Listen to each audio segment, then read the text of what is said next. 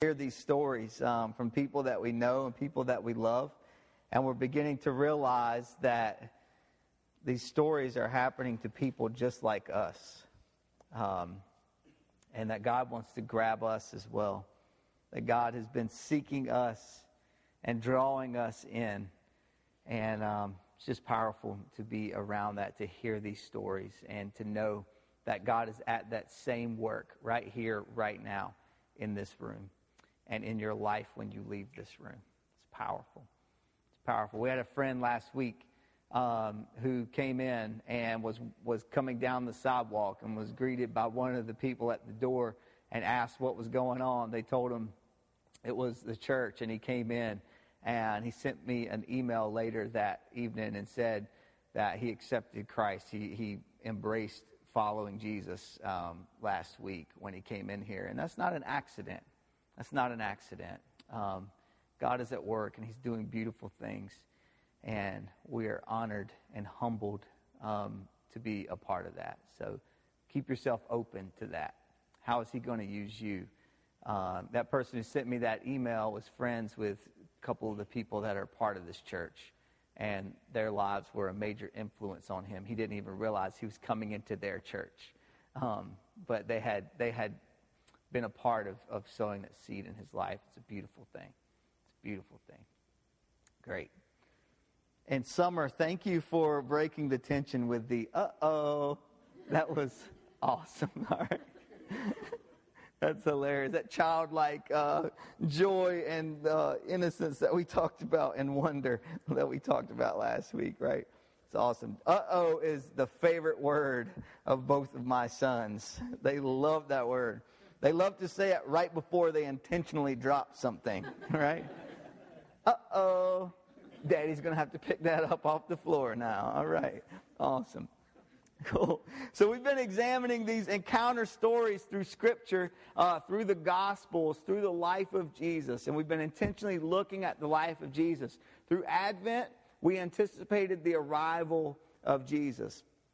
At Christmas, we celebrated the fact that he was here, the incarnation, God in the flesh living among us. Beautiful thing.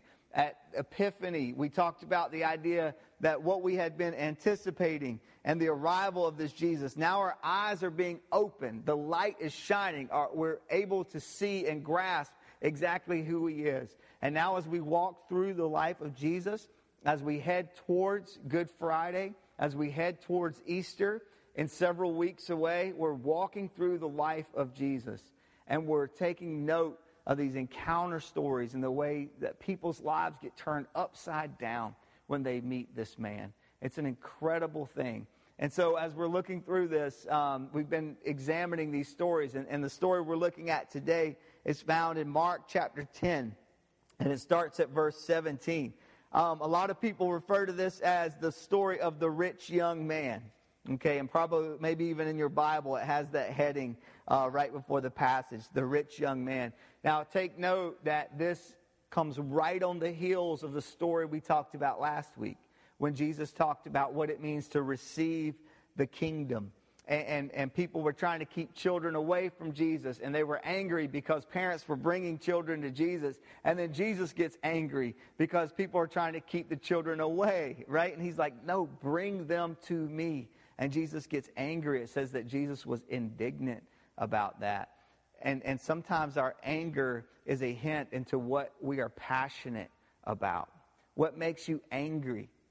What makes you angry? That's a window into what your heart is most passionate about. And what has God given you a burden to help restore and to help heal in this world? What makes you angry? There's some hint in that of what God is calling you to do, where your passion and where your gifts collide with each other, and how God has shaped you to impact the world, to serve the kingdom, to lead in his church. Think about that. So Jesus gets angry about people trying to be the checkpoints for people, trying to keep people away. Jesus gets angry about this. He says, There are no checkpoints to me.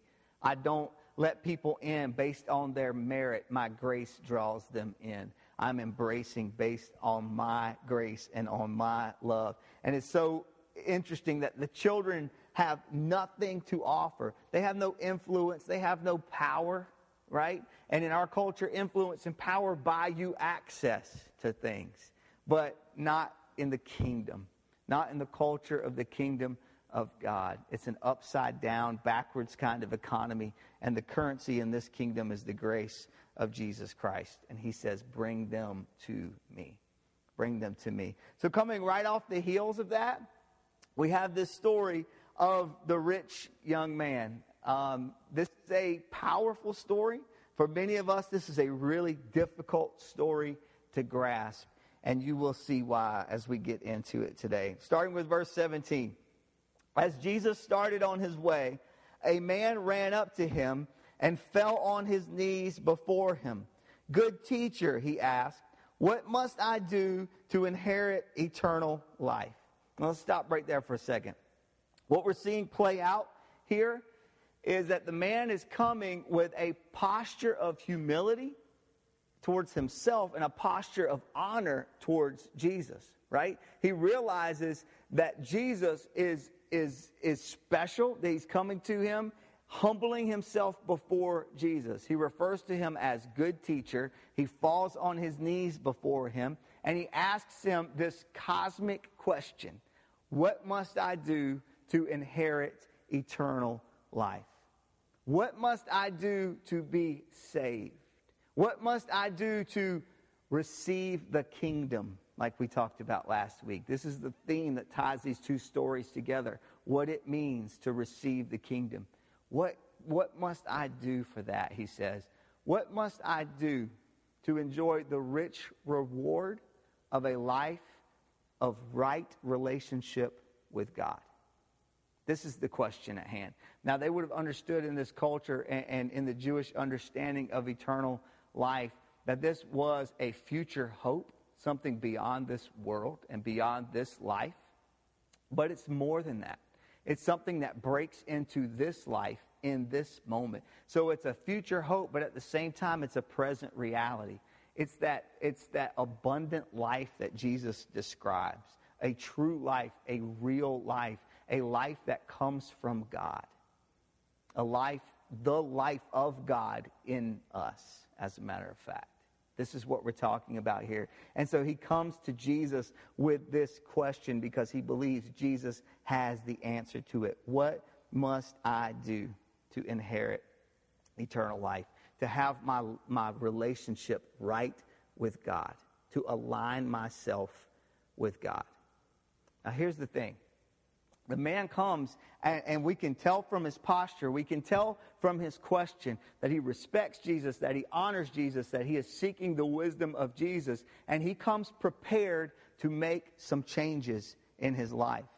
He comes prepared to do what Jesus tells him to do. He is, he is ready. He thinks Jesus has the answer, and he comes prepared to embrace the answer he's going to receive. He is ready to make some changes we have to understand that following Jesus equals change. To follow Jesus is to change. Transformation will happen in our lives when we become followers of Jesus Christ. That act of following is a transformation as we are redeemed, as we experience the salvation, as we, as we put our faith in the grace of Jesus Christ and we are redeemed. To follow Jesus means to change.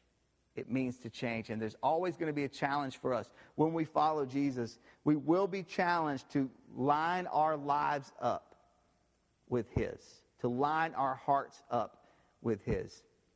I have a friend named Silas who's a part of our church, so he's one of your friends too, all right?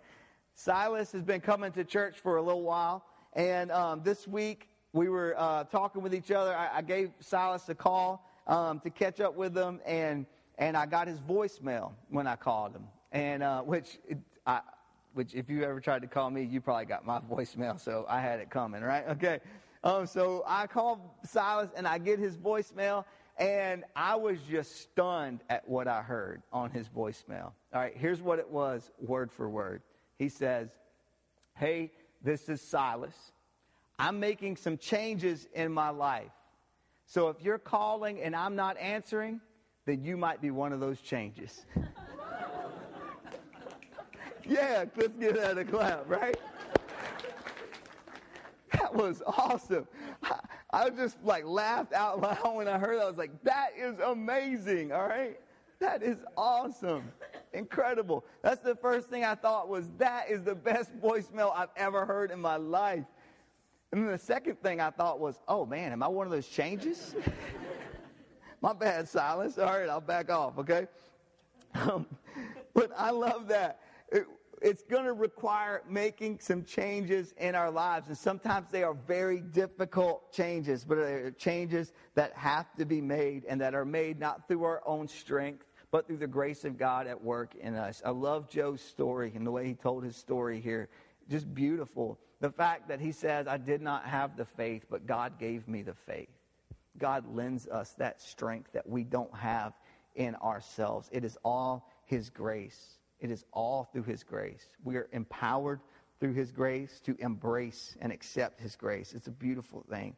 It's all his grace. So our lives have to be lined up. And it appears that the man has come prepared to make changes in his life. What is it that I have to do, good teacher, to inherit eternal life? Tell me, and I'll do it. Tell me, and I'll do it. Jesus begins to answer him back. And he starts with this Why do you call me good? Jesus answered. No one is good except God alone. This is an interesting answer that he begins here because it, it, it just seems like kind of a, a weird thing that's going on here. Now, what is Jesus doing? Is he backing away from young man's compliment? Is he backing away from the compliment? Why do you call me good? Only God is good. Is it backing away saying, Whoa, uh, you have gone too far in saying that? No. No.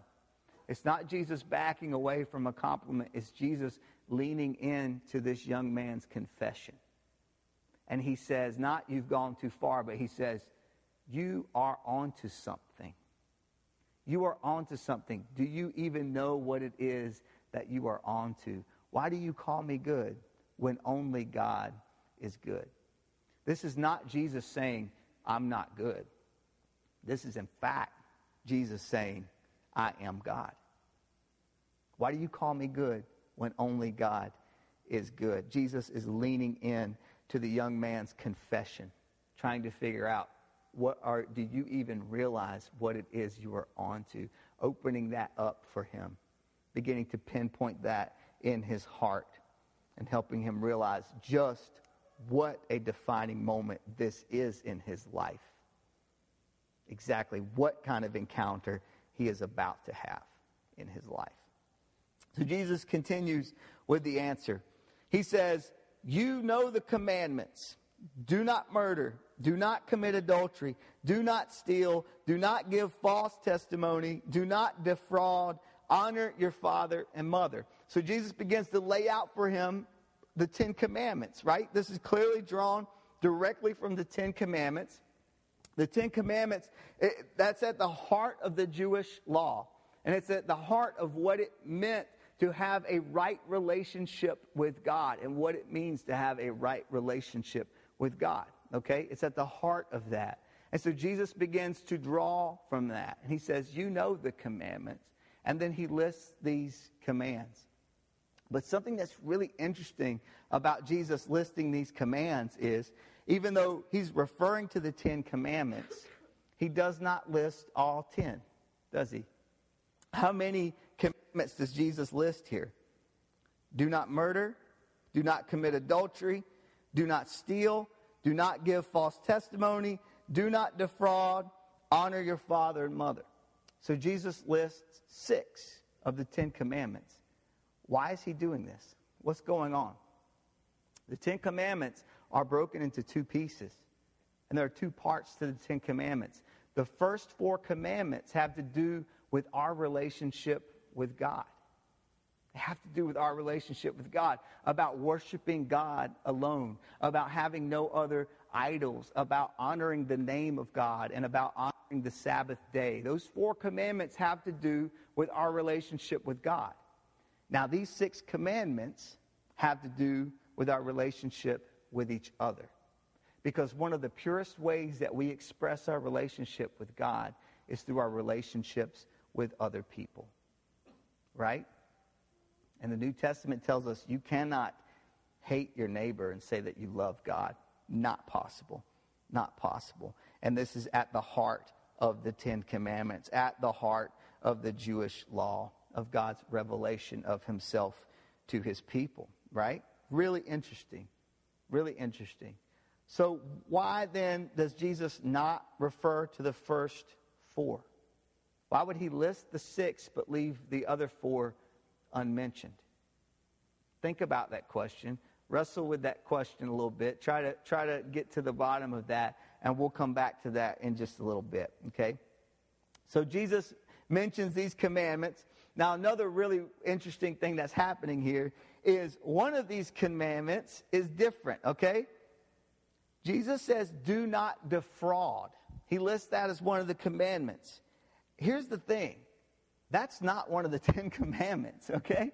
I hate to be the guy who stands up and says, Oh, Jesus, um, you got it wrong here, okay? So I won't be that guy, okay? I'm not going to do that.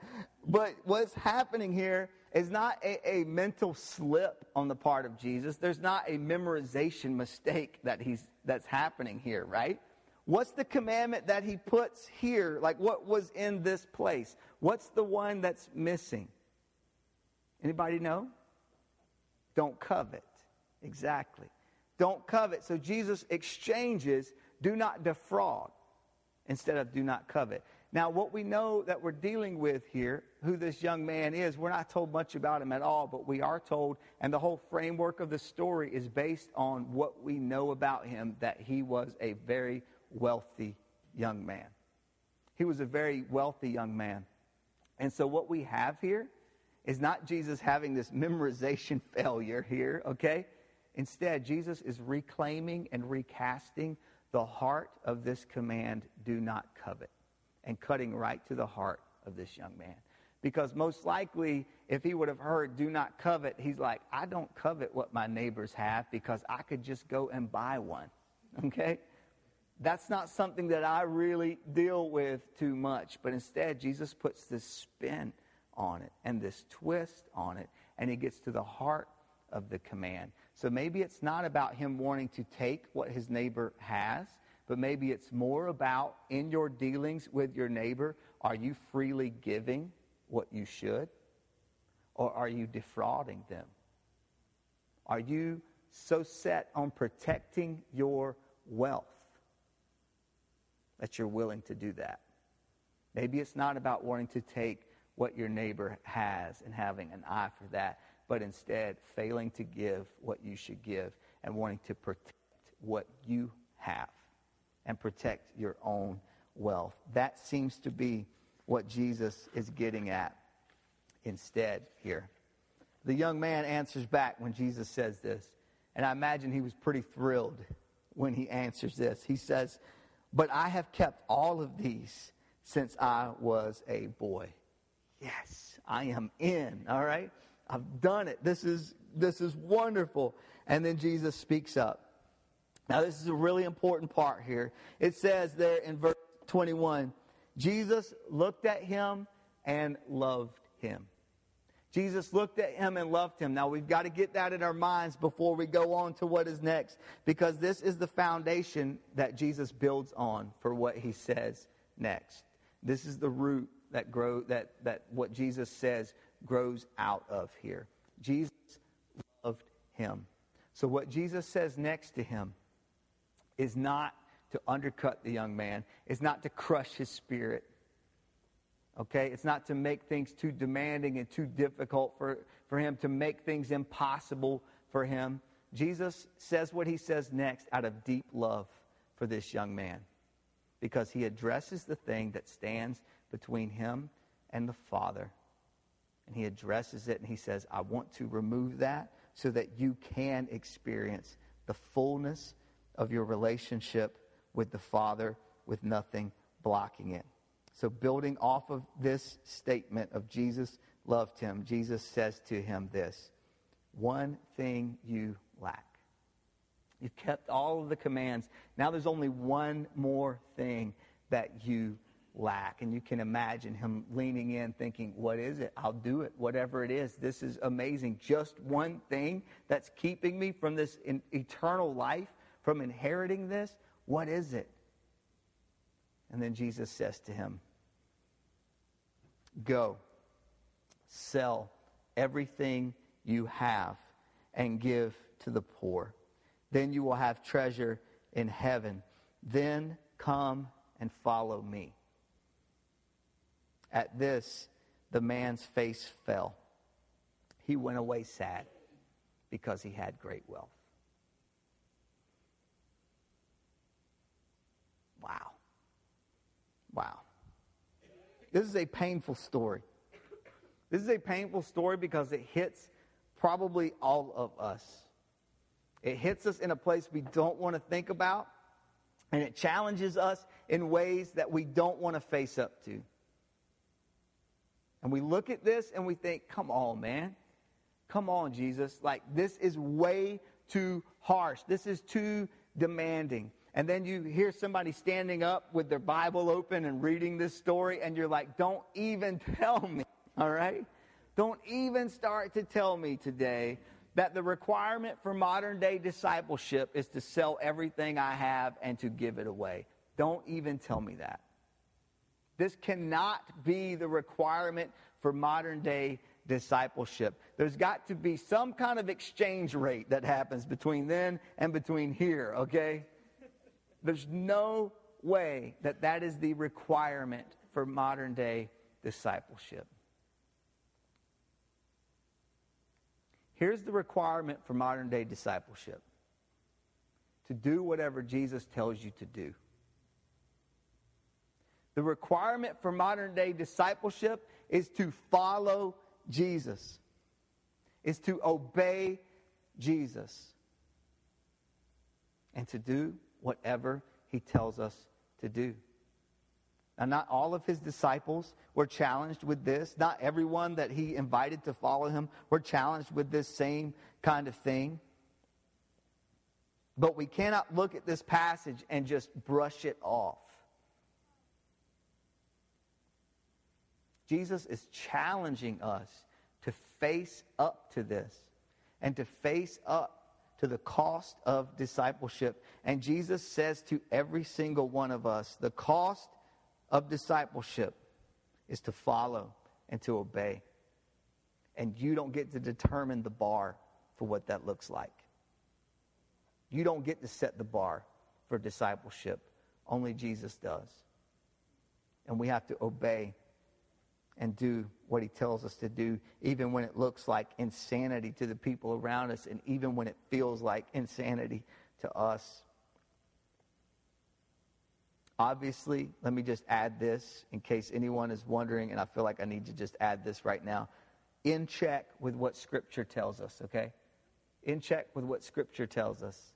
Because I don't want to throw that around lightly and just say, oh, do whatever God tells you to do, because people have used that phrasing to justify some horrible things, okay? I don't mean that. I don't mean that, okay? It has to be lined up with the heart of Scripture. Through Scripture, we have the heart of God communicated to us, okay? So it has to be lined up with that. Checked by the Holy Spirit, checked by Scripture itself, and it has to line up with that, okay? But here's what does line up with Scripture is this the one thing that Jesus asks for. One thing you lack, he says. The one thing is everything. It's everything. It's to lay ourselves down, to be willing to walk away from everything in order to follow Jesus with our whole hearts. This calls for a reckless love for God above all else, the kind of affection that trumps every other affection but that gives character to every other affection in our lives. It dictates what those affections look like. And as we surrender our affections to God, and as we place Him as our highest affection, then He purifies the other affections in our lives. And He begins to direct the other affections in our lives. And then we can love in the way we were meant to love other people and other things and we can live in the way we were meant to live. This is worship motivated by love. More than religion, more than just belief, worship motivated by love. Worship motivated by love. And at the heart of this is a childlike trust, like we talked about last week. What does it take to receive the kingdom? To be characterized by a childlike trust. And this kind of reckless love requires that. To trust Jesus and to give him our everything requires a childlike trust. And he calls to us and says, Remember what it was like before what you own owned you. Remember what it was like. And that's what the heart of the kingdom looks like. This is difficult. And there's a reason that the road less traveled is the road less traveled. It's difficult. It's difficult. But Jesus says, get back to that.